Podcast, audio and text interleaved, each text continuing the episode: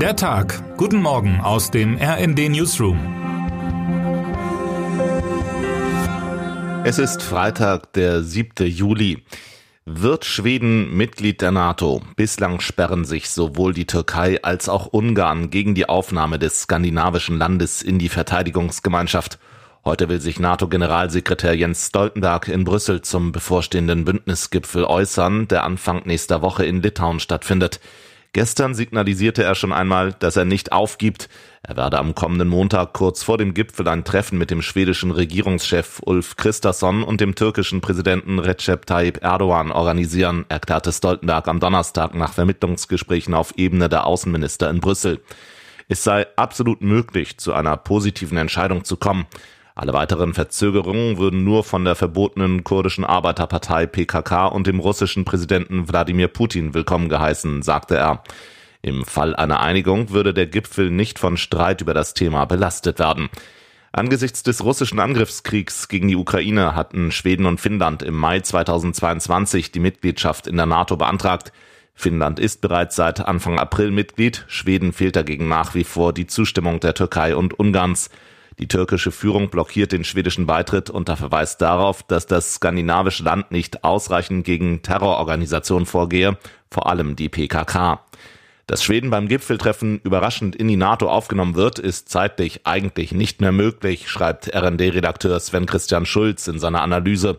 Denn Erdogan und auch Ungarns Regierungschef Viktor Orban bräuchten Parlamentsbeschlüsse, um dem Beitritt zuzustimmen. Das türkische Parlament tagt aber vor dem NATO-Gipfel gar nicht mehr, sodass Erdogan in Vilnius nicht zustimmen kann, sagt Thomas Jäger, Professor für internationale Politik und Außenpolitik an der Universität zu Köln. Der Bundestag will heute über die Aufnahme des geplanten Flüssigerdgasterminals im Hafen von Mukran auf Rügen in das sogenannte LNG-Beschleunigungsgesetz entscheiden. Die Kritik an diesem Vorhaben reißt nach wochenlangen Protesten weiter nicht ab. Der Bundesgeschäftsführer der Deutschen Umwelthilfe DUH, Sascha Müller-Krenner, bezeichnete das Projekt am Donnerstag als eine Katastrophe für besonders schützenswerte Meeresgebiete, den Erhalt der Artenvielfalt und unser Klima. Auch Jörg Andreas Krüger, Präsident des Naturschutzbundes NABU, sieht das Gesetz mit Sorge. Für die Sicherung der Energieversorgung ist die geplante LNG-Infrastruktur auf Rügen aller Voraussicht nach unnötig, sagte er. Die Infrastruktur zementiere die Nutzung des klimaschädlichen Rohstoffs auf Jahrzehnte. Das Unternehmen Deutsche Regas will im Auftrag der Bundesregierung ein schwimmendes Importterminal für LNG im Hafen Mukran bei Sassnitz betreiben. Hierzu sollen zwei Spezialschiffe zur Umwandlung des Flüssiggases dort vor Anker gehen. Insgesamt will Regas so eine Gesamtkapazität von 13,5 Milliarden Kubikmetern Erdgas jährlich sicherstellen. Auch eine Pipeline ist notwendig. Mit dem Flüssigerdgas will die Bundesregierung einen Gasmangel in Deutschland verhindern, der seit dem Beginn des russischen Angriffskriegs gegen die Ukraine als möglich angesehen wird. In Wilhelmshaven war deswegen bereits Ende des vergangenen Jahres ein LNG-Terminal eröffnet worden. Ein anderes Thema scheiterte gestern im Bundestag und wird wegen seiner Tragweite vermutlich auch heute noch den politischen Alltag in Berlin bestimmen. Zwei Vorschläge für eine gesetzliche Regelung der Sterbehilfe in Deutschland verfehlten Mehrheiten. Deswegen wird es vorerst keinen gesetzlichen Rahmen mit Vorgaben zu Wartezeiten und verpflichtenden Beratungen geben.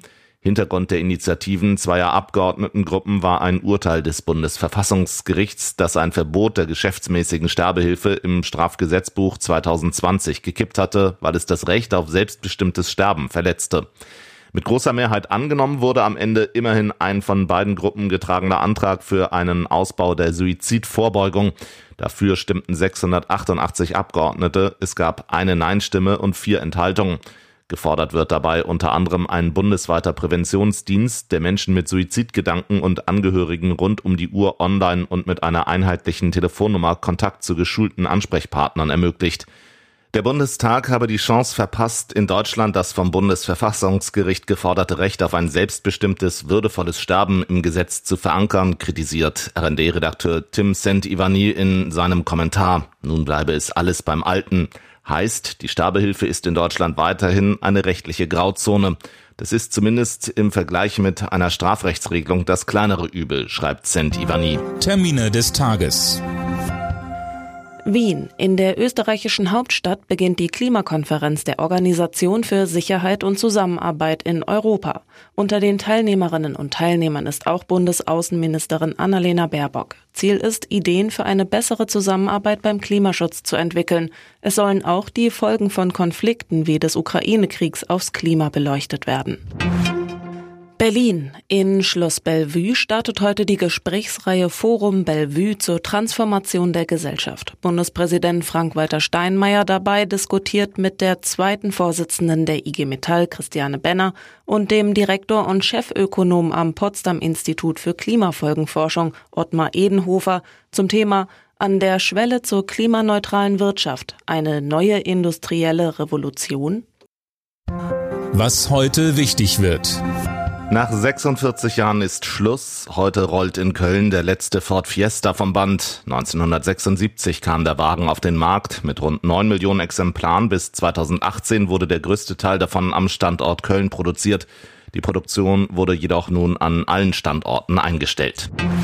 Und damit wünschen wir Ihnen einen guten Start in den Tag. Text Michael Pohl, am Mikrofon Tim Britztrup und Anna Löwer. Mit rnd.de, der Webseite des Redaktionsnetzwerks Deutschland, halten wir Sie durchgehend auf dem neuesten Stand. Alle Artikel aus diesem Newsletter finden Sie immer auf rnd.de slash der Tag.